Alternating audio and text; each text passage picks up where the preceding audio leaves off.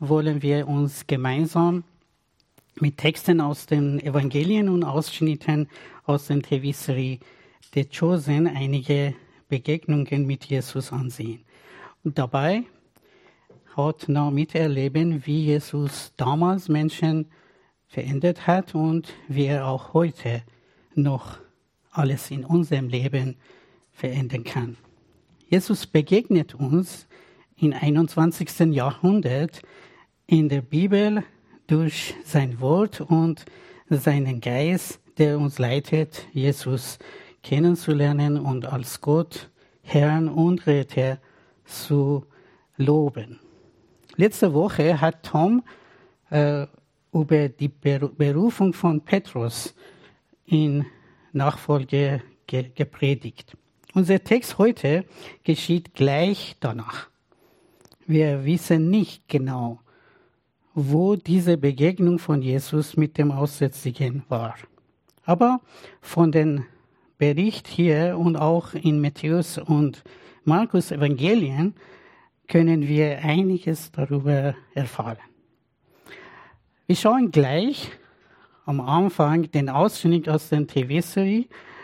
Danach werden wir den Bibeltext äh, aus zwei Perspektiven betrachten.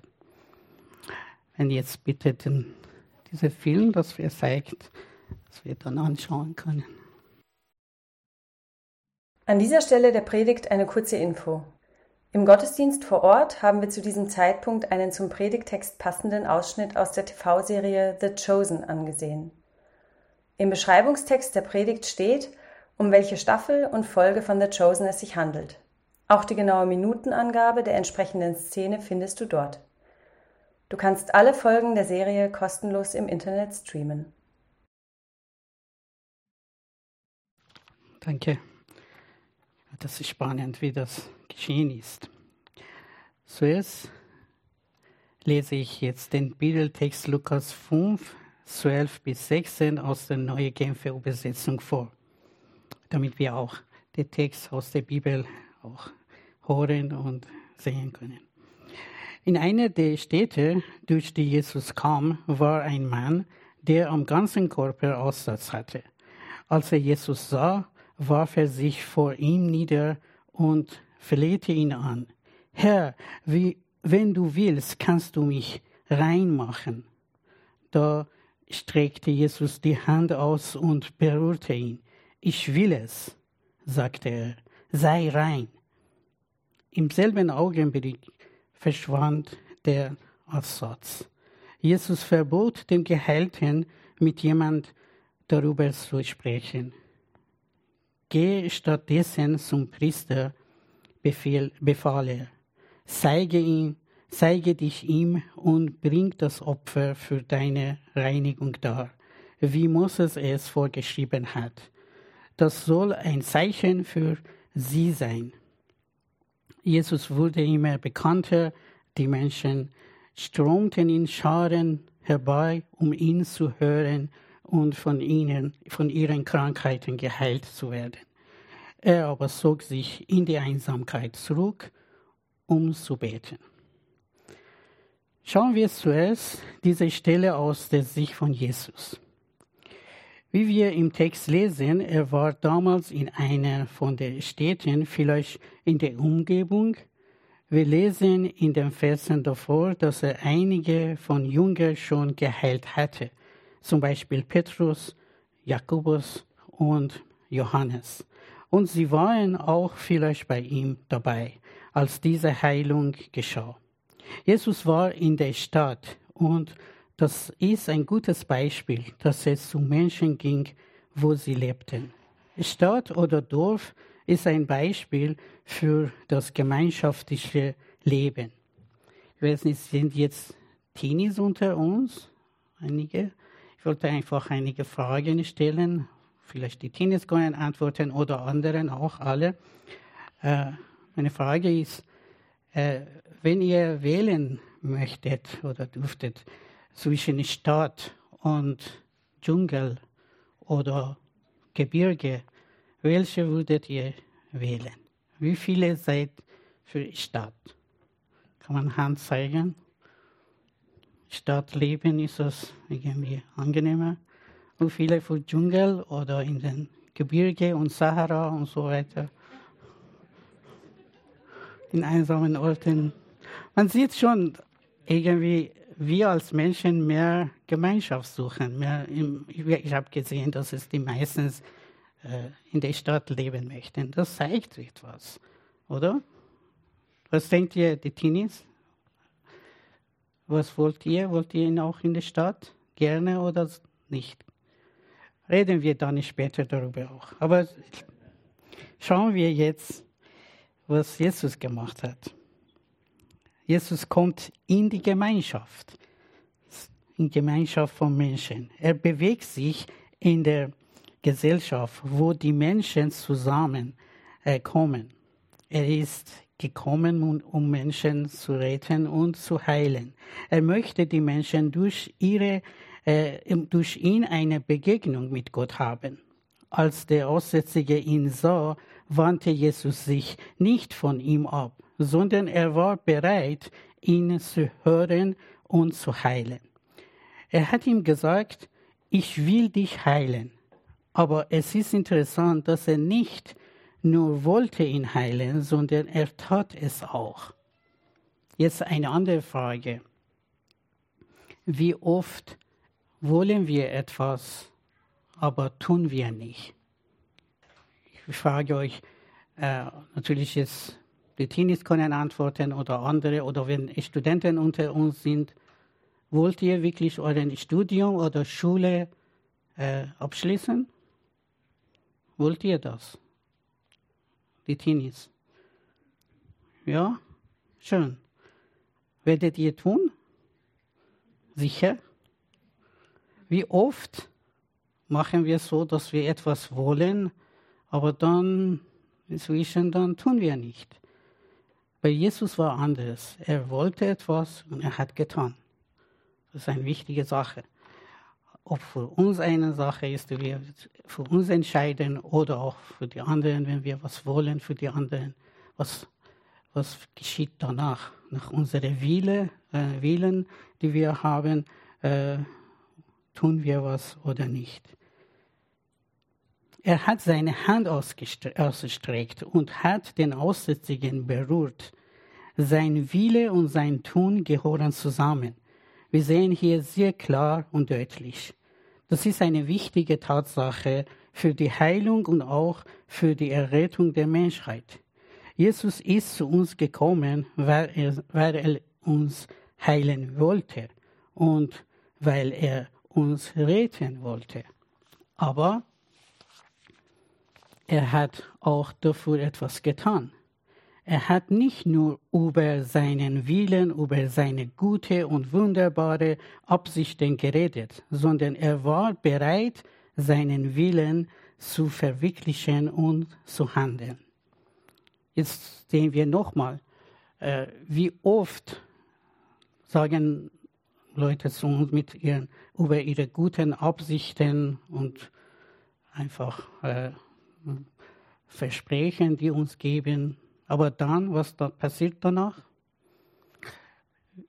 Habt ihr diese Erfahrung, jetzt möchte ich etwas sagen, auch vielleicht persönlich ist, aber auch für euch vielleicht geschehen ist. Habt ihr, äh, eure Mama oder Papa hat versprochen, wenn ihr das oder das tut, wenn ihr gut lernt und so weiter, dann äh, am Ende von Semester oder am Ende von dem Jahr werdet ihr ein zum Beispiel Fahrrad haben oder etwas anderes, ein neues Handy. Habt ihr das, äh, solche Erlebnisse gehabt? Kann man, habt ihr gesagt? Dann habt ihr auch das bekommen? Wirklich? Immer? Man hat vielleicht, meine, die Eltern schaffen das immer nicht, natürlich. Sie können vielleicht, sie sagen etwas, sie wollen etwas, sie haben gute Absichten, aber am Ende dann äh, aus irgendeinem Grund geht nicht. Vielleicht das Geld ist nicht genug oder äh, sie haben inzwischen andere Sachen gedacht, dass es gut für euch ist und dann tun sie das und so. Das passiert immer wieder. Aber bei Jesus, er hat gute Absichten und er verwirklicht das. Er ändert seine Meinung nicht. Und wenn er was will, er handelt auch. So hat Jesus sein Wort gehalten und realisiert. Sein Wille wurde durch sein Handeln sichtbar. Er hat den Tod auf dem Kreuz angenommen und ist für uns gestorben. Und so hat er unsere Rettung möglich gemacht. Die Berührung des Aussätzigen durch Jesus ist auch ein sichtbares Beispiel von seinem stellvertretenden Tod für uns. Durch die Berührung hat Jesus seine Bereitschaft gezeigt, die Krankheit von Aussätzigen zu heilen. Durch seinen Tod und seinen Opfer am Kreuz hat er uns für immer gerettet. Er hat diesen geheilten Aussätzigen einen Auftrag gegeben. Jetzt, weil wir alle so vergesslich sind, wer erinnert sich auf den Auftrag? Was hatte Jesus gesagt, dass er machen soll? Kann jemand laut sagen? Zum Priester gehen oder wir müssen gemeinsam vielleicht das Problem lösen. Zum Priester gehen und was noch? Opfer bringen, darbringen. Aus dem Alten äh, Alte Testament wissen wir, die Opfer sind vielleicht zwei, glaube ich, zwei Tauben. Die Theologen unter uns wissen genauer glaube ich, zwei Tauben sollten einfach als Opfer bringen, Aussätzigen oder ihren. Oder? Was noch? Was hat er gesagt? Erzähl niemanden, ja. Und er musste eigentlich etwas tun, statt nur reden und erzählen darüber. Er sollte einfach zum Priester gehen. Und das ist interessant. Und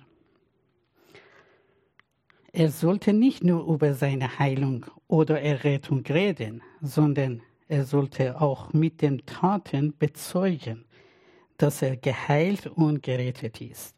Er sollte Opfer bringen und sich dankbar zeigen. Er sollte seine Heilung bestätigen lassen, indem er sich prüfen lässt und die Veränderungen in seinem Körper zeigt. Er sollte ein Zeichen für die Menschen sein. Jesus hat weiter zu den Menschen geredet, ihnen geheilt, äh, gelehrt und auch ihre Krankheiten geheilt. Aber wir sehen auch, dass er Zeit zum Gebet hatte. Er suchte einsame Orte, wo er äh, alleine beten konnte.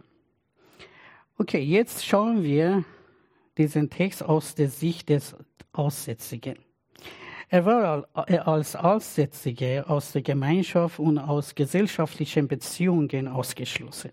Er durfte keine Kontakte mit anderen haben. Er konnte nicht unter gesunden Menschen leben. Wir wissen nicht, warum er hier in der Stadt war. War er heimlich dort? Wurde er neulich krank? Hat er Familie oder Bekannten in der Stadt? Was war seine Vorgeschichte? Wir wissen nicht. Vielleicht war er nur in der Gesellschaft von anderen Aussätzigen und sie waren eine geschlossene Gruppe. Sie waren aber oft traurig und ver verärgert, dass sie mit ihren Geliebten und anderen Menschen nicht Kontakt haben konnten. Er war ihnen, es war ihnen verboten, in der Gemeinschaft zu leben und so waren sie eigentlich keine normalen Menschen mehr. Alle gesunden Menschen mussten sich immer von denen entfernen und fernhalten. Menschen hatten Angst vor ihnen, weil sie eine gefährliche Krankheit hatten, die sich weiter ausbreiten konnte. Jetzt klingt was. Vielleicht können wir uns jetzt auch nach der Corona-Krise ein bisschen vorstellen, wie damals den Aussätzigen oder die Aussätzigen und die gesunden Menschen sich gefühlt haben. Erinnert euch, wie viele habt ihr Corona gehabt? Man jetzt wieder in die Hand zeigen und so, aber fast die allen.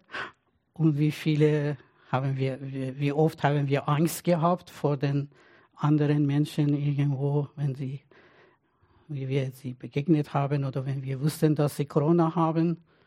Das war eine interessante Erfahrung. Wie viele Jahre gedauert hat? Zwei Jahre oder drei Jahre oder immer noch, wenn es ist. Und habt ihr auch Erfahrungen gehabt? Ich meine, die Kinder weiß ich nicht. Die Kinder haben weniger Corona bekommen, oder? Haben auch? Nein? Ja. In verschiedenen Alter, glaube ich, ein bisschen anders war. Aber ihr Eltern oder Eltern haben schon manchmal das gehabt und müsstet ihr auch aufpassen mit der Maske und so weiter. Das war eine interessante Zeit, die wir gehabt haben.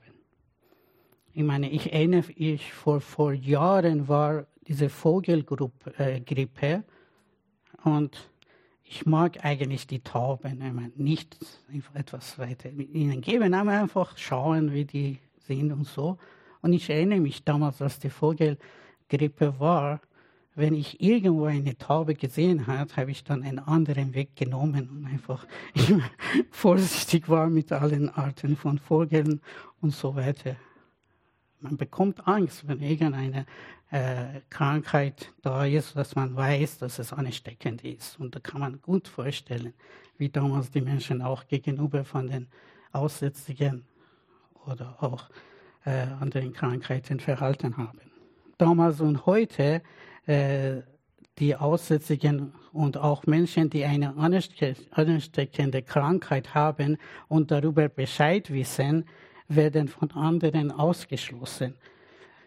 Aber eigentlich wir alle als Sünder einander anstecken. Und die Mehrheit von Menschen weiß davon nicht oder will nicht darüber wissen. Wir sind alle von der Sünde und ihre katastrophalen Folgen betroffen. Und so brauchen wir alle eigentlich die Errettung, die Heilung und die Befreiung von der Macht der Sünde. Jesus Christus allein will und kann uns retten.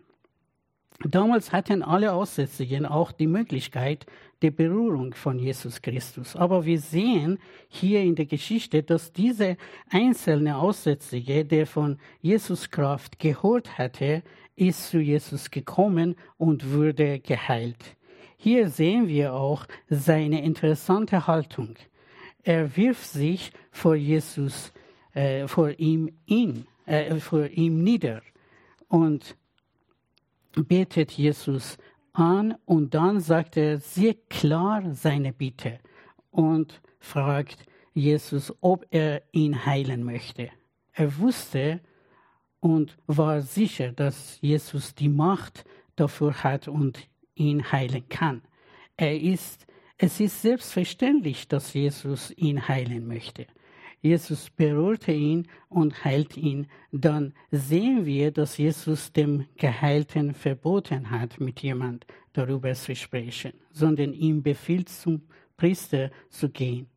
Er soll das Opfer für seine Heilung darbringen und so ein Zeichen setzen oder auch Zeugnis geben und die Bestätigung für die Heilung präsentieren.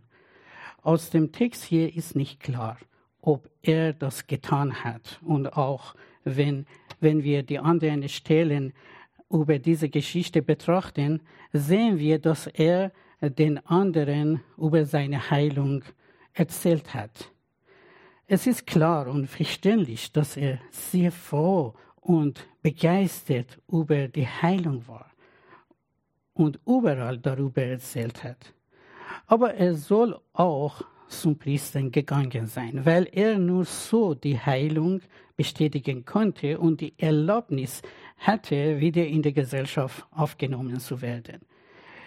Wegen Bekanntgabe dieser Wunder, dieses Wunders äh, konnte Jesus nicht mehr lange in den Städten bleiben und musste in den einsamen Orten seine Ruhe finden, aber die Menschen haben ihn immer gefunden und zu ihm gekommen, um ihn zu hören und geheilt zu werden.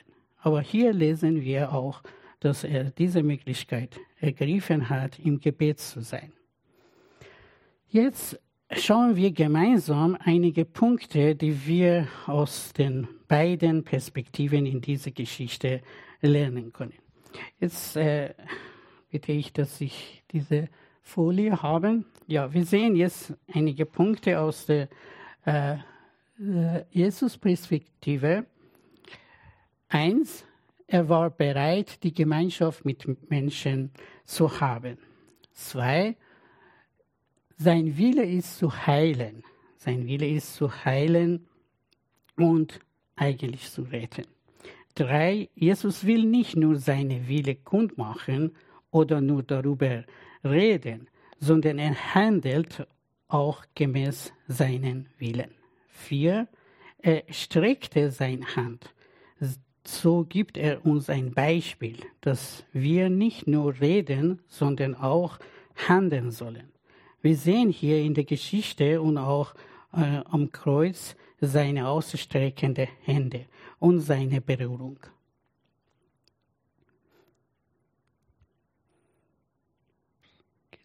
Weiter? Ja. Fünf. Er berührt die Menschen, um sie zu heilen und zu retten. Er war bereit, sich zu opfern. Er ist für uns gestorben und durch seine Auferstehung, seine Macht und die Bestätigung seines wunderbaren, rettenden Handels bewiesen. Seine ausgestreckten Hände und Armen am Kreuz sind eine Einladung für alle Menschen zu ihm zu kommen und seine rettende, heilende, sanfte und mächtige Berührung zu erleben. Sechs. Er hat einen Auftrag für uns. Sieben. Er möchte nicht, dass wir nur über unsere Heilung oder Rettung reden, sondern er will auch unser Zeugnis darüber. Das heißt, dass wir durch unsere Handlungen, unsere Gehorsam und unsere sichtbaren äh, Zeugnisse zeigen, dass wir ihm nachfolgen. Wir sollen ein Zeichen für die Menschen sein. Acht. Er will, dass wir ihn bekannt machen anbeten und loben. Indem wir seine Wille, sein Wille tun, beten wir ihn an, beten wir an, ihn an. Die Anbetung Jesu Christi heißt es, lebendiges Zeugnis für Jesus Christus zu sein, wo wir sind. Neun. Er betet, wann immer er Zeit und Möglichkeit findet. Sogar hat er Zeit für Gebet genommen, obwohl er sehr beschäftigt in seinem Leben war. Wir sehen hier die wichtige und zentrale Stelle von Gebet in seinem Leben. Jetzt betrachten wir einige Punkte aus der, äh, aus der Perspektive des Aussätzigen. Eins, ehrliche Erkenntnis, ehrliche Selbsterkenntnis und richtiges Handeln.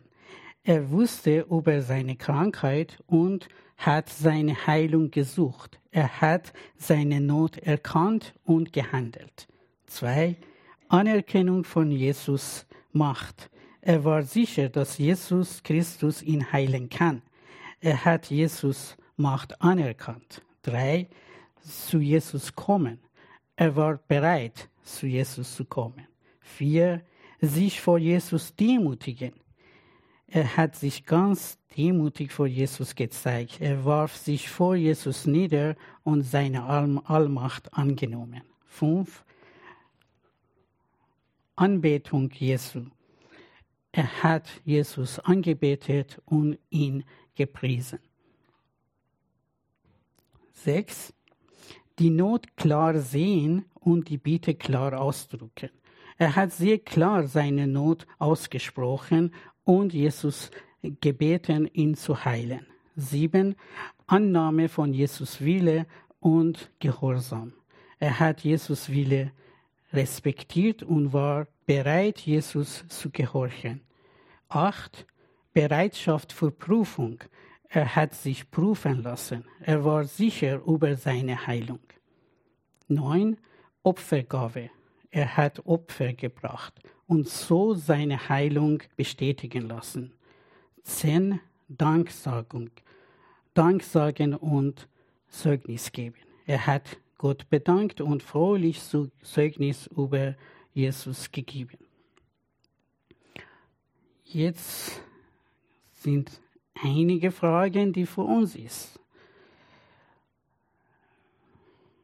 Wie handeln wir, wenn wir Jesus begegnen? Erkennen wir unsere Sünden, unsere Not? Kommen wir zu Jesus Christus, um Hilfe bei ihm zu suchen und zu finden? Kommen wir zu ihm, wenn wir Rettung, Vergebung, Heilung brauchen? Wissen wir, dass Jesus, dass nur Jesus Christus uns helfen kann und will und auch die Antwort für unsere Not hat. Demutigen wir uns herzlich und ganz vor Jesus und beten wir ihn ehrlich an. Sind wir bereit, Jesus, äh, seinen Willen zu suchen, anzunehmen und zu, zu tun, was er uns befiehlt? gehorchen wir ihn mit ganzem Herzen.